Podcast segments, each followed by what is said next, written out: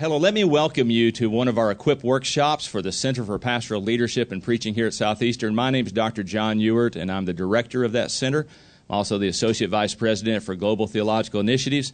We do these equip workshops at least once a semester here on our campus, and we're trying to address some practical as well as theological and biblical issues that leaders in the local church are going to actually face in real ministry. And so, uh, if you go to our website, uh, on the Southeastern website, and you go to the center page and you look at the resources page, you'll find some resources on weddings and preaching and, and conflict and marriage and family and all kinds of things there. So we hope you'll visit that. Today, what we're going to be addressing are the subjects of death and dying and grief care, grief counseling, as well as how to conduct a funeral. So, the first part of our session today, we're actually going to have a panel discussion with some great guests here who are going to help us out. And then the second half of what you're going to be seeing today is we're actually going to walk through what it means to prepare for and conduct an actual funeral service. And so we appreciate you joining us here in the recordings. We have live students here, actually live students here uh, in the room with us, and we'll be uh, interacting with them during the time as well. Let me introduce our panel.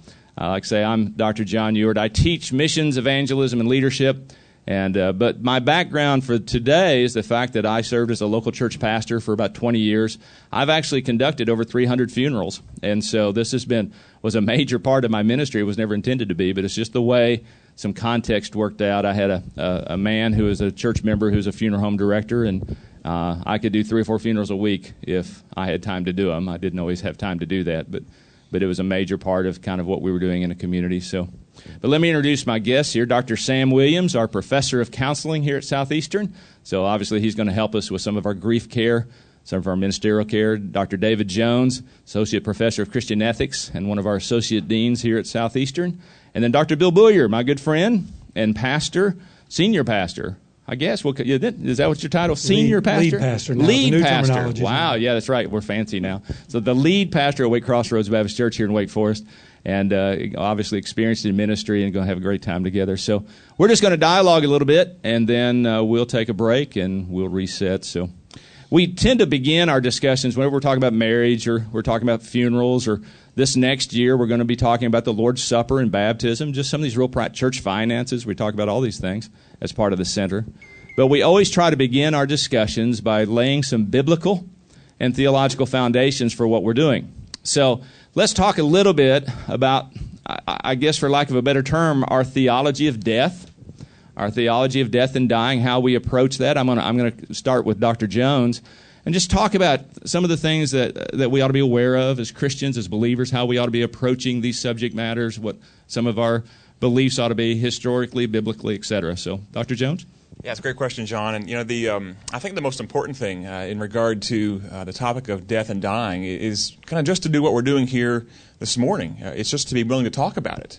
You know, there's so many Christians out there that kind of want to pretend, um, you know, like it's not going to happen. It's kind of like the white elephant in the room, right? That uh, we, it's easy to overlook and, and, not talk about. But you know, really, in, in Scripture, um, you know, we're told to uh, you know to think about the brevity of life I mean, to use that uh, really as a motivation uh, toward right Christian living. Uh, and of course, we're also told that it's it's foolish to make plans, um, you know, for tomorrow and not consider the fact, you know, that life is so short. Our life is a vapor. You think of James three. Uh, psalm 90 is a great psalm uh, that talks about considering the brevity of life. And so I think that the first thing to do is just to, is to, it's to be willing to talk about it uh, and to frame it in such a way that it, it's helpful uh, you know, for us uh, here this side of, of the grave. But you know, a second thing, I mean, by way of the, the theology of death, I think is real important to, to consider as we frame up, up our discussion. It, it's to consider that while while death is inevitable uh, for all of us here in the room, and really for all mankind, I mean, barring Christ's return, it's important to keep in mind that that death is not natural, and so it's inevitable but not natural. And so, even as as Paul tells uh, Christians in Corinth, uh, you know, death actually is our enemy. Uh, death is the last enemy uh, and has been defeated in Christ. And so I think, number one, first of all, we need to be, to be willing to, to actually talk about death, to consider death, uh, to use death as a, as a factor to motivate us to right Christian living, but then not to treat it as if it's just okay. uh, but to realize that the reason why death is here, it's part of the created the order in which we all dwell, is it's, it's because of sin. Uh, and so it's inevitable, but not natural. But then, number three, lastly, I, I would say this kind of by way of a general theology of death. Important to keep in mind that um, you know, that while it's it's not natural and inevitable, um, it is something that should give us hope uh, because the thought of death should promote us to think about Christ. As we're told in, in, Scripture, Christ has given us victory over the grave. Right? And as Paul says, in a sense, to die is gain. And so as we approach the, the broad topic of death and dying, I, say, I would say number one, be willing to talk about it. Number two, understand that it's, it, it's inevitable but not natural. But then number three, use it to, to cause us to think about the future, to think about Christ, and think about the hope we have in Him. Sure, and and so let's let's uh, let's take this to application a little bit. So, Pastor Bullier, um, and you guys jump in here as well because we're all active in local church life. You know, here in the Pastor Center, it, what we're trying to really do is help local church leaders. So, how how do we talk about this? How do we teach about this? What what are ways for us to make sure that we're intentional? in the way we're presenting this to our church people and in our teaching, preaching, etc.? Sure, John. A wonderful question. And uh, again, like David said, one that oftentimes people wish to avoid. But I would say several things, uh, Dr. Ewart. One, uh, as we teach the Scripture, we're going to be teaching about death and dying and, pre- and preparation for death because the Scripture does, of course, deal with that issue. And so it should come in the natural flow of the pastor's life as he's preaching through books of the Bible uh, don't jump over those uh, sensitive topics and difficult issues, but wade right in, uh, deal with them uh, textually and biblically. So I think that's one place in which we should do that. Secondly, times of training, like, you know, pastors, we're supposed to be equipping uh, the saints, of course, for the work of service. So we can be equipping our deacons, uh, other leadership, and equipping our groups to know how to minister to one another well, one another experiences in life include death. And so, teaching small group leaders, Bible study leaders, deacons, how to reach out to families who are walking through an experience of death. And then, John, I think the third place, I guess we're in threes today, David, since you mentioned threes, the Trinity here. The third thing I would say is um, in, in the outliving of dealing with funerals themselves, preach the truth, deal compassionately, biblically with family members and those who gather in the time of the memorial service. And so, and by way of your own preaching, by way of your equipping, and by way of living it out in a real experience of death and dying.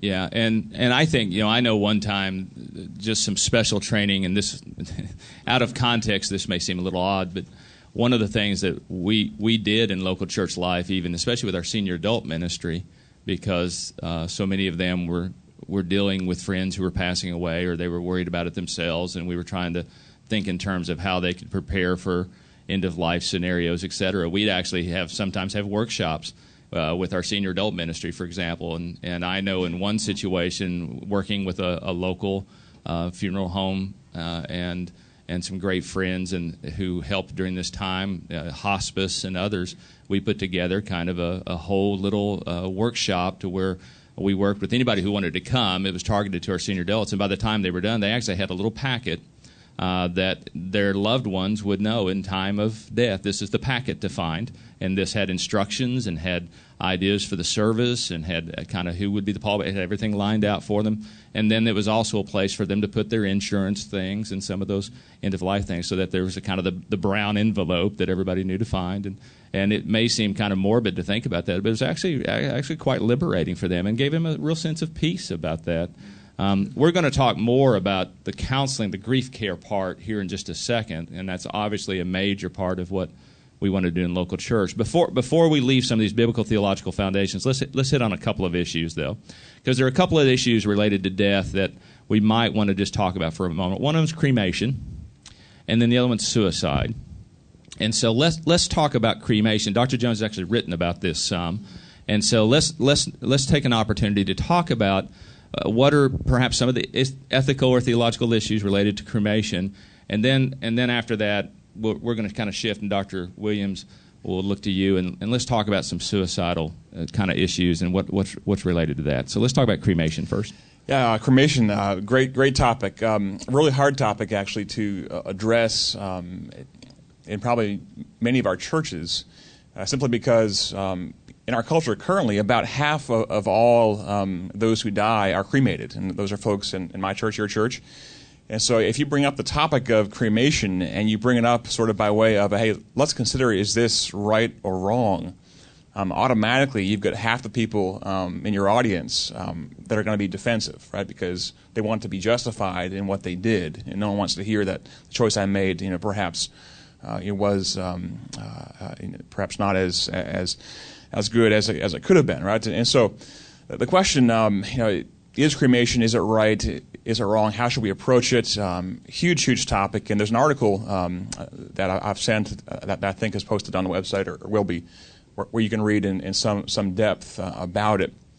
But here's the, um, the crux of the issue. Um, when we talk about, about cremation itself, the, the issue is not, hey, gee, if we cremate someone as opposed to burying someone, uh, does that actually affect where they go eternally, right? And so this is not a question of eternal destiny.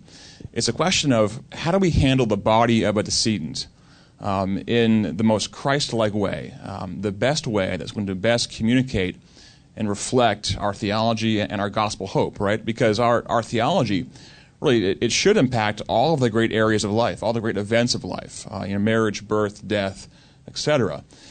And so I think that the error to make, um, it, it's, and this is kind of what got me sort of into the issue, um, to analyze it and do some work on the issue, is that I see many Christians approaching death and the question of what do we do with uh, the body of a decedent um, they approach the issue more in a utilitarian or a consequentialist type way. And so the thought is, well, gee, it's maybe cheaper to cremate, and so therefore we're going to cremate. Or uh, it's, um, it's easier, you know, by way of you know, portability, I mean, to cremate. Or it's better for the environment to cremate. And so therefore that's why I, cho- I chose cremation. But that's really a terrible way it, uh, to argue and approach all of life. And that's kind of like saying, well, you know, if I, if I rob a bank, I'll have more money, and therefore it's okay to, to rob banks, right? Well, that's a, a consequentialist um, ethical approach. And so I would say whether or not cremation is right or wrong, you don't want to do it solely because it's cheaper or easier or better for the environment. The real question is, in, in the handling of a body of a decedent, what's going to be the best possible way to communicate our belief in the gospel, our belief in a future bodily resurrection, uh, our hope, uh, for uh, eternity, right? And and to approach it and to frame the question that way. So that's the, the, general approach that I would I would put forth as we consider the topic. And it's an incredibly, of, of course, uh, complex topic. Uh, with all sorts of things, and of course, some people can't. You know, you can't choose sometimes. I mean, if someone dies in a car accident or a, a plane crash or whatever, I mean, you, you, obviously can't choose. What do we do by way of a method of, of interment, right? Uh, and so, again, it's, it's not a matter of eternal destiny nor is it a matter of always always choice. But what I'm trying to caution against is to say don't make a decision solely based upon finances or other utilitarian concerns, because that's not the way to really do any of the Christian life. It's always what does the Bible say, and what course of action uh, is going to best reflect that by way of the choices we make and what we do. Anybody want to add anything to that to that specific topic? Any application or ramifications. Bill? John, I had a recent experience. A lady who had uh, years ago attended our church and had subsequently gone, gone elsewhere, but called our office and said that her mother passed away and that she'd had her cremated. And she wanted to know if she could um, bring the cremains by and um, if we could pray with her. And I said, Well, you know, it's not something that we often get calls to do, but nevertheless, I said, Well, come on by. So uh, one of the other ministers and I met her in the office, and sure enough, there she had the cremains, and I did not know the mother. And so I, we sat down, and I said, "Why don't you share with me a little bit about your mother?" And so she talked about her, talked about her faith, her relationship with Christ, and the decision to cremate her, and that sort of thing. And then I said, "Well, uh, you know, all we can do right now is to pray for you, for God's comfort and grace for you and for your family." And so the the three of us there in that office, John, just had had just a, a really sweet, unique time of prayer with her. Um, again, she didn't come and consult about whether or not to cremate and all. That was decision was already established. But I say all that to say, you know, after 38 years of pastoring, that's the first one I've ever had like that. And I suspect that we'll continue to see more unique expressions of dealing with cremations. Um, but, uh, you know, for me, the bottom line was the other uh, pastor and I left the office saying, you know what, that was a different ministry, but that was pretty good, good pretty good ministry that morning. Yeah. Yeah, that's good. That's good. Sam, you got something? Yeah, I recently dealt with this personally. My mother, who is aging, uh, began thinking about making her own fu- funeral preparations. And I was so uh, grateful to her because she came to me and my brother and she asked, she was contemplating cremation, largely because it's cheaper, and uh, my stepfather was contemplating that same direction. And, and um, to be asked that question by my, you know, what would you boys be comfortable with was so helpful. And, and my first response was, you know, I've been raised in the Southern Baptist Church. I am uh, much more familiar with Judeo Christian traditions about treatment of the body. And I said, you know, Mom, it just doesn't seem honoring to me for you to, for us to take care of your body by means of burning it up. It just doesn't feel and seem right to me. And, and I think my feelings there have some theological underpinnings in the traditions in which I've been raised. And it was, um, and so she actually decided to go with a more traditional burial uh, because uh, we started talking about what does it look like to honor her body after she dies. And it just seemed to me most honoring to my mother's body not to burn it, which is a tradition in some other religions, but not mine and not hers. Yeah, it's interesting. So, so one of the one of the points I think we want to make is that again, as Dr. Jones has said said multiple times, this isn't an issue about eternity. This isn't an issue about where the person's going to go. It's an issue of of, of reflection and thought. It's also not an issue of condemnation. It's an issue of guidance and thought about the best way, the most honoring way, perhaps, to remember those who have who have passed away. You know, when we come to this time, it's a time often for many. It's a time of celebration, in in a sense, of believers who really are uh, moving on to, and it's a cliche, but it's true, a better place.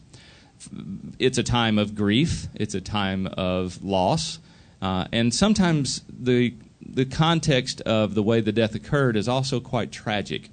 Uh, and and let's let's go into that darker place for a moment and talk about some of these these tragic scenarios, but there are also incredible ministry opportunities if they're handled well.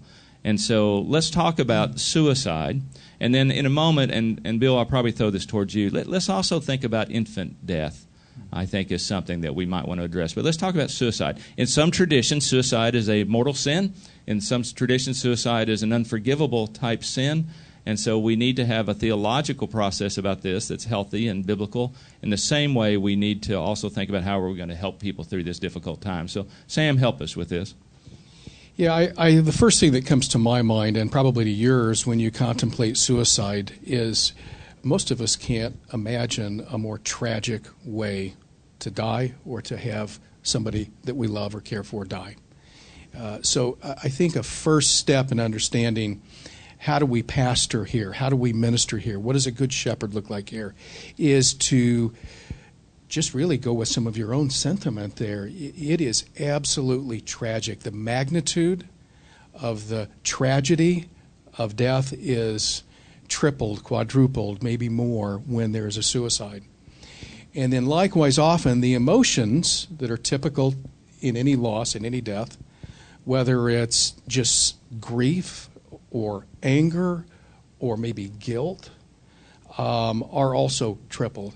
So the, the, the tragedy here and its magnitude also ratchets up the magnitude of the emotional responses of people that are dealing with this. So, what that means for us as pastors and ministers is, is your sensitivity to these people and the, just the, the, the scale of their loss is very, very important. So, your presence is huge. Um, on the one hand, suicide is tragic people that commit suicide are always in very deep emotional trouble. The amount of pain and hopelessness they're experiencing, experiencing is, is, is, is overwhelming, and many times that is why they take their life. On the other hand, I think we do need to hang on to our theology. And we need to say, you know, they were in lots of pain. They probably didn't see any other way out. But on the other hand, it was wrong.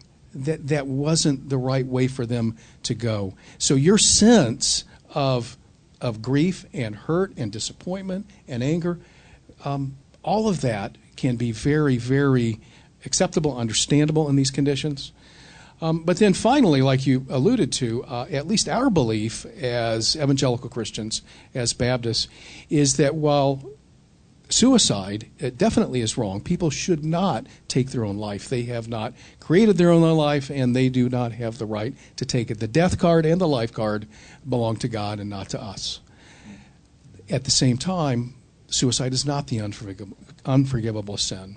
And many Roman Catholics continue to hold to that tradition that it's a, a, mortal sin for which one cannot be forgiven. We do not believe that.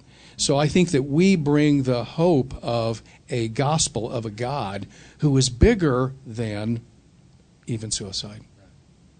Yeah, because if you think about it, um, you know, in our theology, sin is sin. I mean, sin has perhaps different consequences here on earth, but but in, in a theological sense, sin is sin. And so any unforgiven sin which might be a part of my life at the point of my death, uh, I'm thankful that the gospel and that grace covers that for me as a believer, and that I didn't have to confess and repent of that sin before I died, or somehow that holds me back. And so suicide is is uh, in that same category. Uh, uh just a, a, very recent, uh, like last li- night event in my life um, I was with my college son last night, and we were talking about a dear friend of his whose 12 year old brother uh, just this past week committed suicide. Totally unexpected. Uh, he left a note, uh, and he had been bullied at school and was making bad grades, and at 12 years of age could not handle that and killed himself. Totally unexpected by the family. And so my son is actually helping this dear friend of his through this time and was asking me uh, how to help him during that time. And so, uh, just tragic, tragic, tragic type situation as as, as it often is. Um, Bill, from a local church perspective, uh, as a pastor, just tell us a little bit about uh, you know how you you've walked with people through this. Through the issue of suicide. Sure. Mm-hmm. In 38 years of pastoring, John, I've had two in the four churches that I've pastored. And I, I think of uh, all the expressions of death, that probably is the one that's most unfair to the family members because they're left with all those thoughts. Did, did we miss something? Were we're not attentive? Uh, were we not loving enough, caring enough? And um, I, I think for family members, that's just the most challenging circumstance they can deal with. At the same time, when somebody is a genuine, authentic believer, uh, makes that wrong decision to take their life, I think it is incumbent upon us as pastors and as ministers to remind people that though that was a bad decision, it did not negate what Christ had already accomplished in their life, nor did it in any way undermine their years of serving and ministering, life of church, other places. And so this is particularly true, uh, John, one of our churches where a man uh, well up into years who was a stalwart in the community, known as a wonderful, godly man chose to take his life.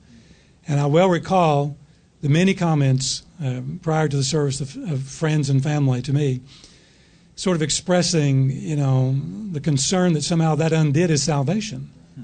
And so that's where I began my message, was to say, all that's taken place has not undone what Christ had already completed in this individual's life. And so I think it's a good opportunity for pastors, for ministers in those settings – to really keep the theology straight in the minds of the people when their hearts have been shattered. But for the family, John, this is the toughest one, I think, to deal with.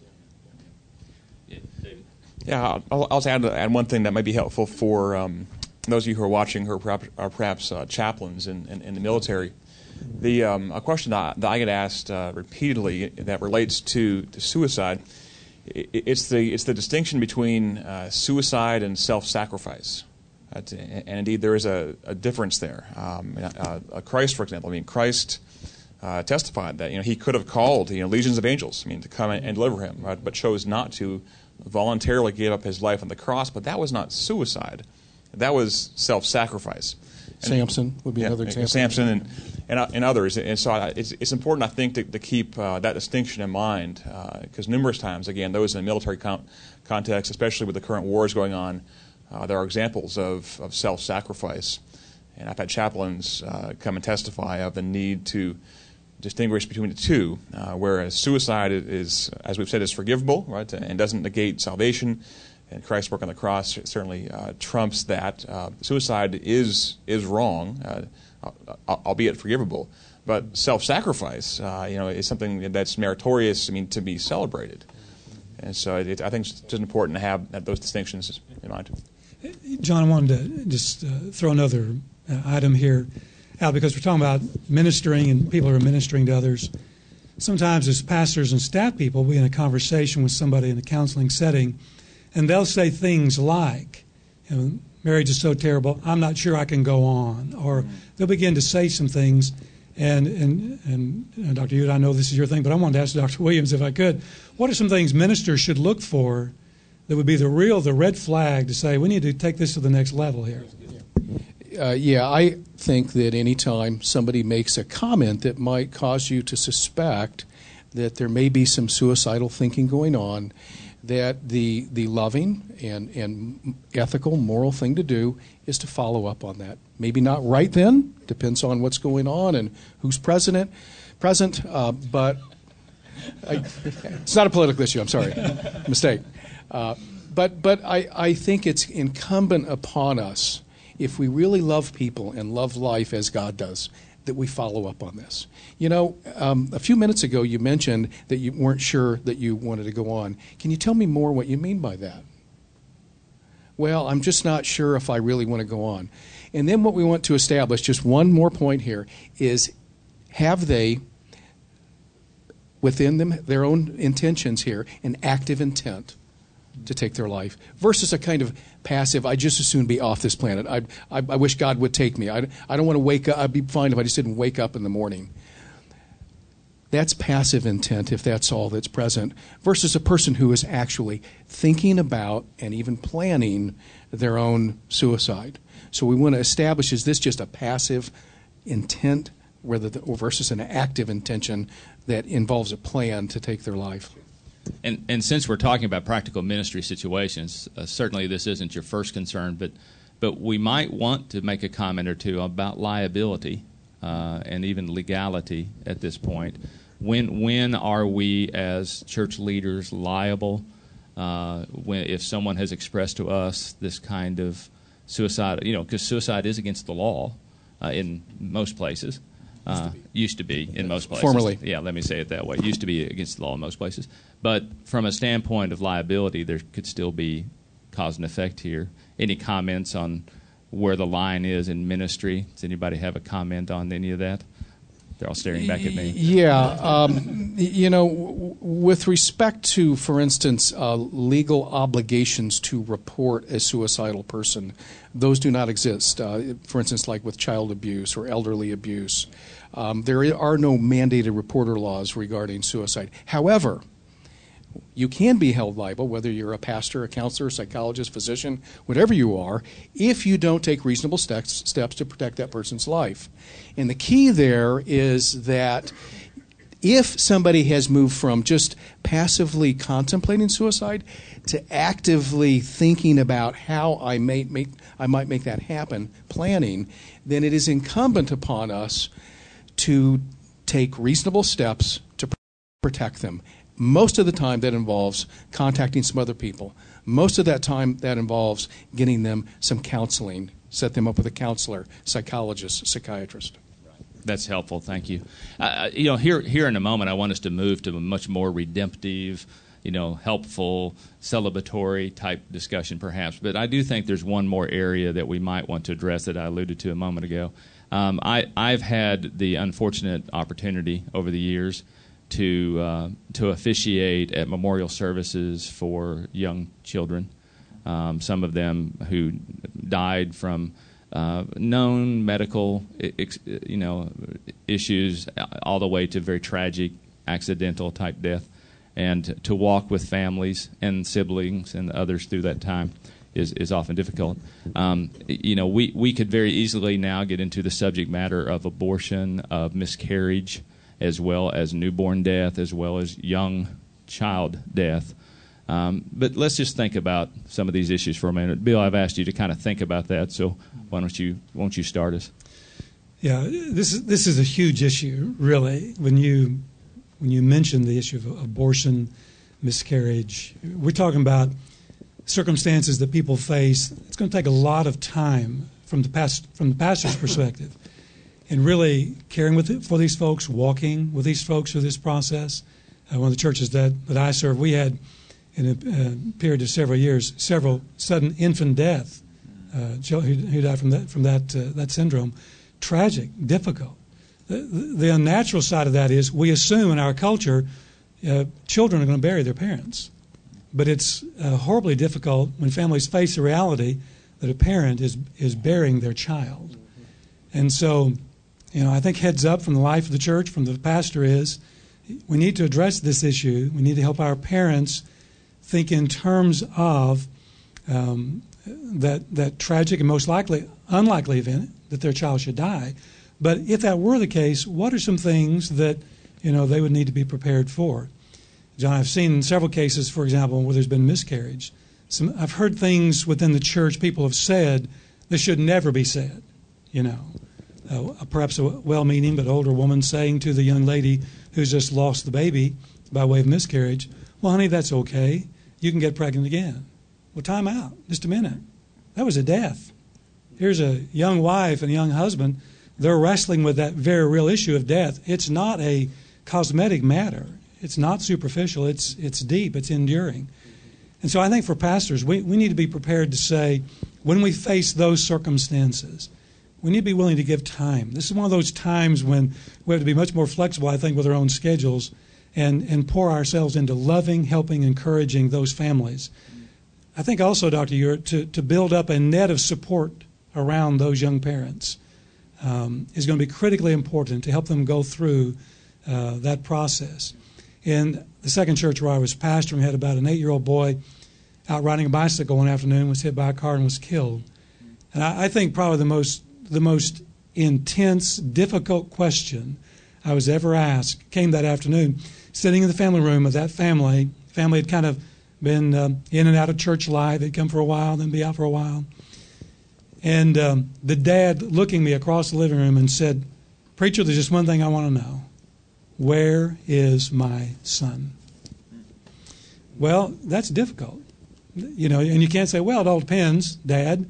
You, you got to, to think in terms of trying to address that in, in a loving, caring way without, on the one hand, giving false hope, or if you don't know, trying to make up something in the spot just to provide some sort of comfort. And so I think, you know, John, what I would say as far as dealing with uh, when children die, pastors need to think number one, okay, I, I need to be present, and I need to be, I need to be generous with my time. I need to be willing to walk with them through this process. I think for myself, after well over 300 uh, funerals too, John, in my experience, when I when I'm notified of a death, let's say of a senior adult, I'm thinking in terms a little bit of the fact, okay, that's five or seven hours of time that I'm going to devote to the family, preparing the message, helping through the process of death and burial, and all of that. So I realize what that is, five to seven hours of time. When I when it's a child, I'm thinking it's going to be off the charts. Those people need love. They're going to need time and care. The church needs to rally around them. I think it's a great place for the church to act like the Christian community, you know, and really step up and be what we should be and, and lovingly walk through those days. And even as I say that, John, I realize as pastors, somewhere along the way, we need to take the time in our teaching and preaching to communicate to our congregations what we should say and what we should not say in those times help those young families walk through that process. This is the case where there will oftentimes be long term sadness, even depression, in the, in the hearts and the lives of that mom and that dad. And of course, you know, subsequent kind of pressures on that marriage too that can come. You know, what they did, what they did not do to forestall something like that from occurring in the life of their child. It's a huge issue in pastoral ministry. Yeah, and, and just from a very practical standpoint, one of the things, my cross cultural experience, um, infant death is a lot more common in places where I, I often am.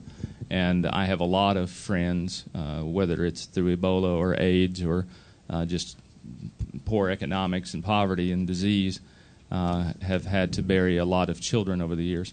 One of the things that I would just encourage some of you who are new in ministry, and, and one of the main reasons, not the only reason we, we do these workshops, is to help uh, equip in a practical way those who are going out into church leadership. Um, but the first time you see, and we have friends here from Bright Funeral Home here in Wake Forest who've been a tremendous help to us, and we'll talk more about them in the second part of today. But and I'm sure they would testify to this. When you first see that little casket, and you've never seen that before as as the minister, as the one who's officiating and the one who's helping, you need to think through your own emotional stability and what you're going to be able to do and how strong you would actually be in facing that because it's a it's a very stark image the first time you have to encounter it. Yeah, could, could I just piggyback on that, Dr. Ewart, and say, you know, we're living in a time when many young ministers are just getting ready to start out. Parents are still living, grandparents are still living, maybe in some cases even great grandparents are still living. And so they've not been themselves injected into that world to feel that unique pain and deal with their own emotions. And so uh, I would say to uh, young ministers finishing up and starting out, taking those first pastorates, uh, one of the first things you should do is go and meet the local uh, funeral home directors and folks there, get to know them. They're going to be some of the most helpful people of your entire community. And maybe what you ought to do is slip in on a funeral of somebody that, whom you do not know, just so you begin to feel what that's like emotionally. Because if you're going to be the man, the pastor, to stand by that little bitty tiny casket or a larger casket for an adult, you, you've got to be prepared to handle your own emotions. And if you've not, not walked down that road before, it can be a very difficult thing. And so try to get a handle on that before you're called upon to step in, lead in those situations. Yeah, that's really, really helpful advice. Let, let's turn our thoughts to how can we help people during this time. Dr. Williams and Sam, I'll ask you to take the lead here as our professor of counseling. But, you know, what do we do in grief care? How do we help people with grief counseling? How, how do we walk with families through this time? A lot of different scenarios, a lot of different contexts could be here, but let's talk about some ways that we could help folks. You know, I think that what Bill just said uh, was huge in terms of the a role of a, of a real pastor, of a real shepherd uh, in times of, of death which is uh, to be generous and present. Be present and generous with your time. Um, this is not a task to be uh, just accomplished and then be done with, but instead, this process of loss, suffering, grief following a death. Um, there's a lot of time up front, particularly where it's a, a, a young person's death or where there's a suicide or some major tragedy, something unexpected um, uh, your time, um, you know, it's the ministry of presence, it's been called. Um, you know, you as a pastor um, are the one that people are going to look to for stability, uh, for compassion, and for hope. And so, to, for you to bring stability when all seems lost, for you to bring compassion when you're not sure if God cares, um, for you to bring hope when you're wondering, this is so dark how do we get through this? Um, the, the gift of a wonderful pastor during times of death is inimitable. There's nothing like it. And of course, pastors, you, you all have a, a long tradition in both marrying and burying people.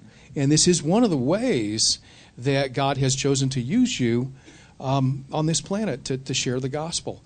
And so, um, so I think that's the first thing is just your personal presence, establishing that you know you are there for them and you're willing to give of yourself and your time. Second thing I would say is that it's very important to to say something to them. It doesn't have to be profound. You don't need deep, deep theology, but something simple, just such as, "I know this is really, really hard. How are you doing?" That's not complicated, but that lets that person know that you recognize what they're going through and you want to understand where they're at. The third thing I would say, and Bill reminded me of this when we met earlier and talked about how we were going to do this. He said, You know, it's really important for pastors to be prepared for sometimes very irrational and maybe even unusual emotional reactions. That's really true. Um, the variety of reactions, emotional responses that people have to death is it's 31 flavors, but none of them taste good. So some people, it's just simple grief and mourning. For other people, they're, they're angry. Uh, some people feel guilty. Some are just confused and feel lost. So it's important for you to discern and find some way to understand and empathize with where that person is at emotionally. Because where, and we're not just trying to be touchy feely here, we have emotions about things that are important to us. So where the emotion lies, that's a window into their heart, into what's really important to them. And so that's a way to really touch somebody. Now, where you have those strong emotional reactions that are disruptive, maybe even irrational, um, those are the kind of people that we want to ask if they'd be willing to step outside with us or walk back to an office and let's chat a little bit. If you don't know them, ask for a family member to come with you so you can help them to settle down. Once again, your role as shepherd, as comforter, as stabilizer, as the bringer of hope. Um, and then, lastly, one of the things that I would say is that that you know, as Christians, we do have the fundamental answer to suffering and to loss and to death, and it is the gospel of God in Christ. He didn't stay in the tomb; he arose, and for those that belong to Him, they also aren't dead in the most final and deepest sense of that word.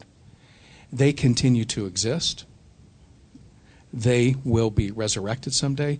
So we, we have the gospel of God in Christ, which is the fundamental answer to death. And so this is a prime opportunity. One final point follow up with them. Follow up. Your work is not done when the funeral's over. How a person feels after three days versus after a month versus after six months can look very, very different. So it's important to maintain contact, little touches, checking in with them, seeing how they're doing. Like Bill said, sometimes you need a team, you have to have other people helping you out. But what's critical is that you, as pastor, lead, guide, shepherd, provide stability, compassion. And and to add to that, and and to have an ongoing, whether it's you yourself or their small group or a deacon or friends, Christmas, birthdays, anniversaries, uh, there are certain moments that are will be more painful as the years go by. Uh, that they'll remember, and those will be moments of great sensitivity that you'll have. What, what would you gentlemen want to add to what we've said so far? Yeah, I just uh, kind of say by way of maybe an advertisement. Um, you, know, you know, Sam's talking about about preparing you know, yourself emotionally and getting ready and, and, learning you know, some important you know, skills. I mean, the skill of listening, the skill of, of presence. Uh, you know, so so very important, but just even uh, now here in, in, in, college and seminary, um, I, I, would encourage you, I mean, to enroll in those classes, those pastoral ministry classes uh, that we have. You know, the, perhaps they aren't required, you know, for, for, your particular MA or MDiv, you know, but they still are there. And so I would encourage you to, to take those classes, uh, take the pastoral counseling classes, uh, and prepare yourself the best you can intellectu- intellectually and skill-wise, uh, so that when you're out there and you actually have to practice it, you'll be best positioned to succeed. And obviously, the more you do it uh, in practice, the better you'll get at it. But certainly, set yourself up uh, for success uh, by preparing intellectually and skill wise via the offerings that, that we do offer here. You know, um, if, if, you don't mind, I'd like to ask you and Dr. Booyer a question. You guys have done hundreds of funerals, literally. So, what are some of the things that you say to people when you first meet them after you've heard that they've lost a, a loved one? What do you say? Just give us some words and. Yeah, I think you have to be real simple. Like I say, there's no need to try to be profound. They're not going to remember all of that. What they will remember is your presence. So, but as far as what to say, to simply say, I'm so sorry. Uh, a lot of times I'll talk about the bittersweetness of that experience when it's with a believer, when I know this was a believer passed away because it is there is a bittersweetness. It's it's bitter, it's death, it's grief, it hurts, but it's also sweet to know that they're in the presence of Jesus, where they're always going to be. Um, talk about the person sometimes I think ministers feel a little awkward about that, but the deceased. Talk about how they impacted your life, some of the experiences, even the humorous experiences that that, that individual had with me as a pastor, those kinds of things. So I think to honor that person by talking about that person is, is a good thing. And then also, Sam, I think in when it gets quiet and you're with family and you're wondering, well, what do I say now? In one of those awkward moments, you could also say to them, why don't you, some of you share some of your favorite memories of yeah. the deceased? Let them talk that sort of thing out. Yeah. What, what do you guys do with the hard question? Do you think they're going to be in heaven? I don't know if they need a profession of faith. How do you, how do you guys feel that? Well, and, and I was getting ready to say, let me, let me say a couple things, and then Bill, if you'll keep adding to this. Um, yeah, let, letting them know that you love them. But, but then I was going to say they're, they're, they're kind of, in a sense, two general ways at a funeral or memorial service. This is a known believer, mm-hmm. and we're celebrating this in a way that everyone there believes, and you you've had enough experience with this person, knowledge of this person, where you too believe that this is a believer, and that's a very different. I mean, it's a celebration. I, you know, we we have all had dear friends who have been incredible believers, and what they're experiencing now, and the fact that if you could ask them what they'd want right now, they don't want to come back. they, they just want they want us to hurry up and get there, you know, and uh, and so they're having a great time, as compared to the I don't know or the uh, we know, we know they're not a, a believer. Um, let, let me share a couple of objective things, and then let me get back into the experience. One is the students here are have received a hard copy packet, and in the back are a list of bibliographic resources as well as several articles. And those of you who are watching this on recording, go to the website, make sure you download these resources because you're going to need these resources to help you process these very questions. From a theological standpoint, you, you really do need to know what you believe about your soteriology, mm-hmm. About your eschatology, because these are going to be questions that come up. Where, where is the body or where is the soul now? What happens to that later? What does it mean the dead in Christ will rise? I was asked that question about a week ago from a, a, neighbor whose husband had died, and, and she's a believer and he's a believer. There's no question about where he is right now, but the question is, is how, all that, how does all that work? She couldn't; those passages were confusing her, and so we were walking through what that what that eschatological perspective is in the end time, and and so you need to have the systematic theology really matters. You know, and so you, you layer that and really start understanding how that gets applied in these situations, along with your pastoral care and ministry classes if you're a student, and, and good training and reading, uh, and, and observation. And for those of you who are young in ministry, find you older pastors who have experienced these things, uh, as well as what Bill said earlier is crucial. Get to know your area funeral home leadership and directors. These, these, these men and women have been through this a million times with people, and they can give you great insight. And so work through these processes. Now, back to what we were, we were talking about. Uh, what I try to do is focus on a, a couple things if I don't know whether that person's a believer or not, or I know they are not a believer, my focus is on the family and not them. I mean, in a sense. And, I, and now, if I'm asked the difficult question, I'll have to walk through difficult answers with them as honestly as I can. But what I'm trying to do, in fact, here's kind of a three phase funeral message, which is also a part of this same discussion what I'm going to do during that memorial service, and I'll often say this out loud, we're here to do three things in this memorial service. And these, let me give you these very broad categories, and then you can make all kinds of points, subpoints, and use all kinds of passages of Scripture to make that work. But three broad phases of this message for me are very simple, and I'm old, so they're probably alliterated. Um, but we're here to honor a life, and I, I'm going to try to do that, even if that's a scoundrel. I mean, even if that was the town misfit, drunk, you know, robber, thief, whatever he was. I, I, I want to try to find something. May, if I can't find something about them, I'm going to find something about the family. But we're here to honor, because we are. We're here to remember and to honor this person, good, bad, or ugly, in some way.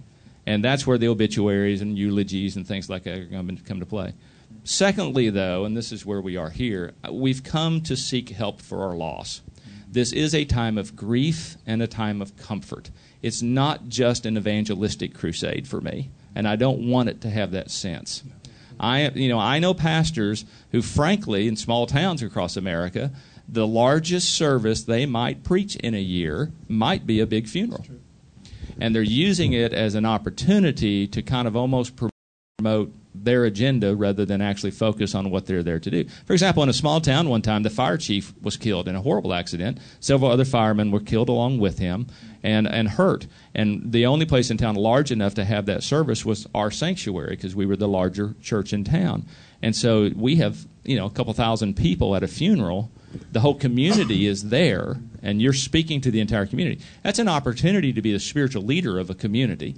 It's an opportunity to be a shepherd and a guide for that community. It's not simply an opportunity for you to see how many converts you can make. However, so we're there to seek help for our lost. But the third point is we're there to seek hope for our lives. Because that person's hope has been decided.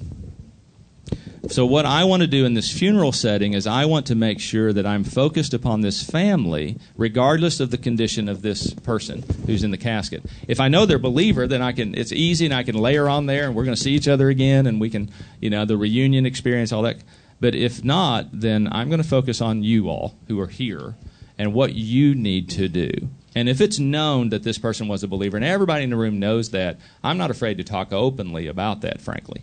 Uh, but that's that's going to only be if that's a very known and almost an understood thing in the conversations I have with the family ahead of that service, to where you know that I've had families say to me, "You need to use this as a warning to everyone else in the room, sure. uh, because you know he he died of alcoholism and and was a horrible person or whatever, and use this as an opportunity." But most of the time, I'm going on. I'm I'm looking for that help and I'm looking for that hope scenario. So, what would you guys layer? John, could I add to that? Uh, you know, unless a guy is pastoring a just a major mega church, mm-hmm. part of our responsibility as under shepherds, isn't it, to know the sheep, mm-hmm. kind of understand what's going on in their lives, and so you know, for me, for most of our older folks who die, I've known them for years, have observed in their lives those evidences of the fruits of redemption, you know, and then when when death does come, to talk with the family about the issue of their personal salvation. Some cases, of course, that's not at all the experience. There's an uncertainty about that. In that case, I would say it really is it's my responsibility as a pastor who'll be speaking at that funeral to, to, to try in conversation with those family members to understand that, that the deceased's spiritual status. Mm-hmm. You know, maybe you don't know them very well, but but find out from the family. So I think that's part of my job is to try to try to sort that out that in the service itself, the memorial service, certainly to provide words of comfort. That should always be there. And I appreciate, John, your the sense of balance you're taking about presenting the gospel and yet not using that as an evangelistic crusade necessarily to promote just one's own particular cause. But I would say at the same time, the balance is every time that I speak at a funeral, in some concise way, clear way, straightforward way, the gospel is going to be heard. Right because some of the folks there may, for the very, first time, begin to consider uh, the shortness of their own lives. And so it could be a launching point to something in the future for them. But I think in a, in a tactful and clear way, the gospel must be presented right. by the minister at each of those services. And if you'll notice in that outline I shared, hope is the last point. I'm, I'm ending with the gospel. And it's a very clear gospel presentation. Sometimes the family, and, and you'll experience this, sometimes the family will ask you specifically to, I mean, they want the, you know, we have a, the uncle, Uncle Ralph's coming. He doesn't know the Lord. We want him to hear the gospel. He doesn't go to church. This will be the one shot he has. And they'll specifically ask you to share the gospel. In my experience, I was in a situation where I, would, I did a lot of funerals for people I had never met before. And so these were people I had no idea what their spiritual condition was and and uh, because of my relationship with the, that funeral home director, uh, he saw it as an opportunity for ministry and evangelism. And so we took advantage of that opportunity at the same time to provide comfort for people. And so, um, but yeah, so I always end, that's right. Don't ever, I mean, it's pointless to, it's pointless not to share hope. And the only way we have hope is through the gospel. So, anything else, David or Sam? So, uh, so what do you guys do when it's a gray area or you have good reason to maybe the person was an atheist mm-hmm. what do you think is going on with my my dad what yeah. what is god up to here well uh, sam i think that's a great question one i think in the memorial service it's it's not time to blast the individual. They're not there to respond. And so I concentrate then on trying to speak of something in the community, a value they did, they love their family, find, you know, legitimate items and details that speak of the individual's life and the good things that they did. Mm-hmm. And then just move away from that and talk to those who are present about what the scripture says about life and death and having hope. Mm-hmm.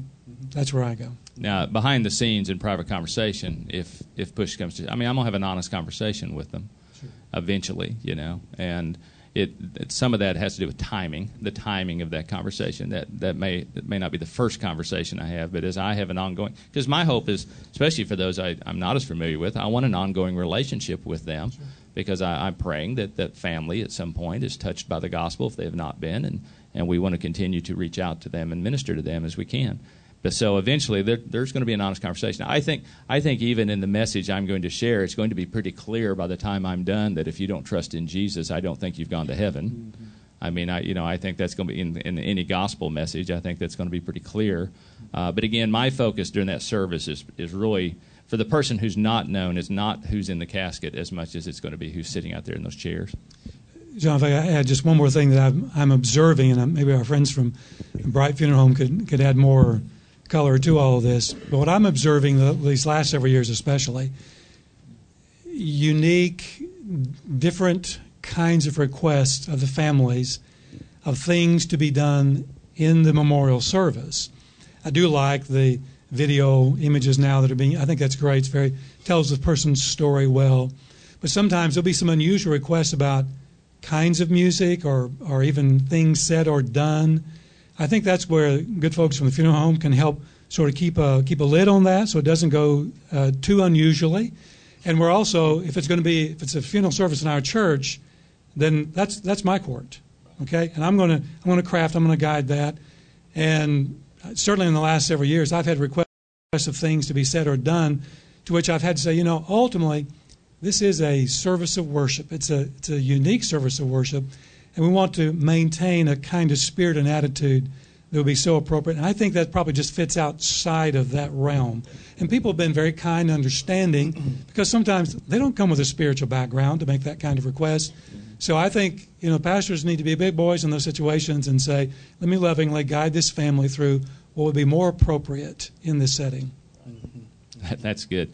And that's a great segue to what we're going to do in the second part of our time together we're actually going to talk about how do you plan this service and and and and also what are some of the logistical issues that go into that? There's actually and I, am careful in using this word but there's a choreography of a funeral service for, so that it, it, it goes smoothly and there aren't distractions that take away from what you're trying to do. And and we need to talk about graveside scenarios and some of those get kind of unique. Um, and uh, so we're going to we're going to be addressing all those very practical scenarios as well as as, as well as I, what I want to do is kind of chronologically walk through the, the, the moment of death. What does the what does the pastor do with the family? How do how do you get in touch with funeral homes? What what happens there?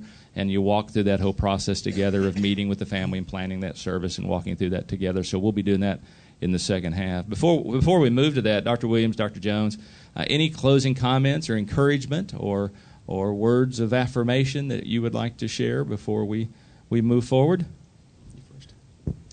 Uh, yeah, I, I think the big one here is that um, we do have in the gospel the, the, the final answer, the basic answer to the problem of death and of suffering. That it's like, like Dr. Jones said, uh, death is not, on our terms, it's not natural.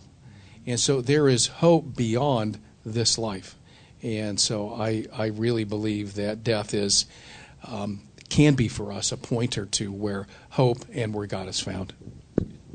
And um, maybe just a, word of encouragement, you know, for younger pastors who, who are watching. Um, you know, I'm, I'm sure um, both you guys here in the ends who have done you know, far more funerals than, than us here in the middle. Um, you guys can can probably uh, think back to uh, funerals uh, occasions of death, uh, we it's kind of like the first sermon you preached. You think, oh goodness, what did I what did I say?